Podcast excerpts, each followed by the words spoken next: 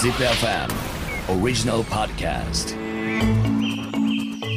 Think about the future. For the earth For the life. Let's think about the SDGs together with this program. ZipFM World is SDGs ワールディーズ SDGs をお聞きの皆さんおはようございます。めぐるでございます。さあ改めて今回はですね12カ国目インド SDGs の取り組みえー星取りインパクト代表パートナーの坂口志保さんです。よろしくお願いいたします。よろしくお願いします。坂口です。ZipFM World is SDGs インドってさまざまな問題を抱えていると思うんですが例えばその SDGs 的な動きをするときに固有の難しさであったりとか、まあ、はいまさにさっきの国際的な枠組みの話っていうのがあったんですけどもこういうところで例えば国を越えてやるときに苦労される部分とか国際間の協力をするときに、まあ、日本の企業ももちろんじゃあインドのために何かやれるならやりたいっていう企業さんとか思い持ってらっしゃる方ってたくさんあると思うんですけどやる上での難しさっていうのはどういったところがあるんでしょう？うん、そうですね。インド国内の難しさと国際レベルで動く時の難しさとが両面があると思います。インド国内でいうとやっぱりなんかそのすごく経済成長するっていうことと両立するのが本当難しいですよね。えーまあ、ゴミ問題にしてもその 経済成長したいという中間所得層以下の人たちっていうのはそんなに意識も高くなくてどんどん産業発展するためにあの物を買って捨ててっていう消費活動が活発になっていくわけですよね。で、えーまあ、衣料品とかもインドの洋服屋さんとかに行くとすごい人がいっぱいであのバンバン物買ってる人たちもたくさんいるんですけどあのそれはだからインドの経済成長7%っていうところにつながってるんだとあの思いますね。でも一方ですごい無駄な衣料品っていうのもつたくさん出てきていてで、まあ、ファストファッションみたいなのもインドに入ってきているので無駄な廃棄？もたくさん発生していると思います。だからこれをどういうふうにその早く解決していくか何か意識を上げてって言ってるだけだとなかなか解決しないと思うのでリサイクルされるインセンティブというかそのリサイクルされるためのその仕組みっていうのが必要なのかなっていうふうに思いますね。うん僕前なんかの記事で読んでえっ？と思ったんですけど作られた服の3分の2は未使用で捨てられるみたいなああそうですか。確かさ確か3分の2であってたと思うんですけど、うん。はい、いや相当な数字だなと思ってそれでいうとこのお隣のバングラデシュとかインドとかもそうですけど結構服も作ってますもんね。そうですね。あの、まあ、すごい低労賃で安く作られて先進国に行って高く値段で売られていますけどあの、まあ、国内での消費っていうのもかなりインドの場合は増えてきているのでまあ、この賃金の部分で言うと、まあ、SDGs なんかものすごくやっぱ関わってくるところで貧困の部分であったりとか、まあ、飢餓の部分であったりとか、まあ、これはもちろん働き会にもつながってくるところもあると思いますしインドのやっぱその賃金というのはまだまだその低水準であの働いている人たちも多いというのは社会問題なんですかね、まあ、さっきその中間所得者数は増えてきてるっていうのをおっしゃったんですけどでまたここにそのインド特有のカーストの問題みたいなっていうのは日本だとやっぱうんインドカーストって思う人多いと思うんですけど、はい。今実態はどうなってるんですか？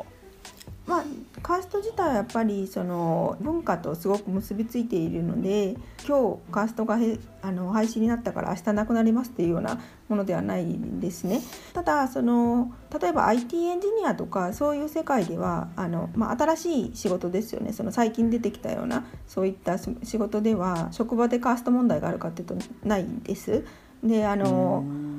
えーまあ、カーストっていうのは結構その職業とも結びついているので例えばトイレ掃除をする人はこのカーストの人とか昔からある仕事でカーストがその結びついているということ結構ありますね。あで職業カーストなのか。はい、例えば IT ビジネスする上であんまりそのカーストについてなんか気を使わないといけないかというとそういうことはないと思うんですけど、まあ、結婚の時にやっぱりカーストと、まあ、宗教ですね。がえー重要というかうん同じ両。同じカースト同じ宗教の人と結婚をしますよね。相手の両親が認めてくれないとかそういうことですか？あそうですね、まああのまあ、基本的にまだまだなんか結婚は家族と家族のつながりを作るものだみたいな意識があるありますのでなんか日本だとその個人と個人の問題なんですけどお互いの家族がこううまくやっていくためにはやっぱり同じカーストで同じ宗教の人をその両親がお見合いであの選ぶみたいなそういうまだ文化がまだ残っていますね。はいそうなんだ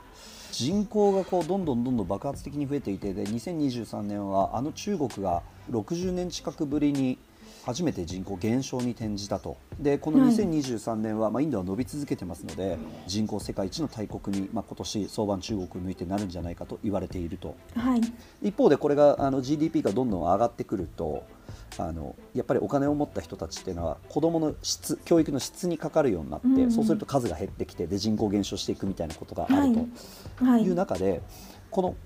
インドにおいては今こう人口が増えてる理由っていうのはさ働き手として搾取されるみたいな部分とかっていうのはあるんですか？今この辺どうなってるんですか？ねインドは。はい、あのもちろんこれ地方によって違うと思うんですけど。そうですね。そこもだからやっぱりインドの多様性のあの中にあって上位中間所得層以上の人は子どもさん大体2人とかのところがやっぱり多いです。あの日本と同じようなあの、まあ、中国とかと同じような感じで何人も子供を産んでとかっていうような人は減ってきてるように思います。あ。えーただまあ貧しい方に行くと10人ぐらい家に子供がいてみたいな、はい、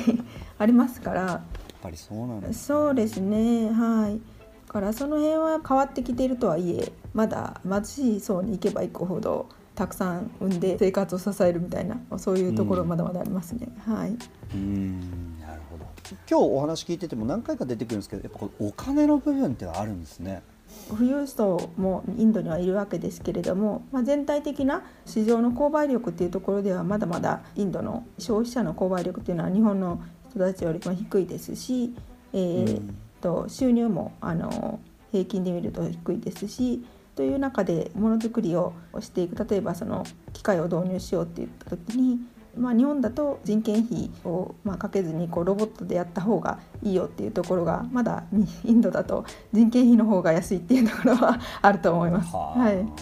はいそうか。なるほど。だからまあその辺も含めて、まあ IT テクノロジーとかも言うけども、で一方ででもね、あの僕それこそ生産工場の DX みたいなので。大量に資金集めて工場やって DX 化してみたいなところもインドで実際見たんですよ。でそういう工場もなんかボコボコできてる感じとかもして、はい。これ相談経済成長とともにおそらく解決されていくこともあると思うしそこの部分でいわゆる一丁紙って言い方をしますけど 日本があの貢献できるところもたくさんあるんだなっていうのはあの坂口さんのお話を聞いててすごく今日思いました。その文脈の上で坂口さんこれからの活動活躍っていうのはあの、まあ、会社としてどういうふうにお考えなんですか？なんて言うんでしょうクライメートチェンジというか世界的に気候変動とか環境に対する問題っていうのは世界レベルで対応をしていかないといけないので私たちがまあこう日本で培った技術をインドの社会課題と結びつけるっていう中で日本の方々もハッピーになるしインドの方々もハッピーになるっていうような未来を作っていきたいなというのが私のミッションでございます。わかりました。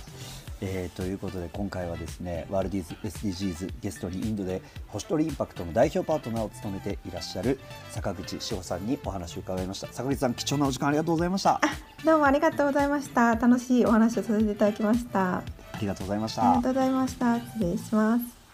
Let's think about the SDGs together with this program. World is SDGs.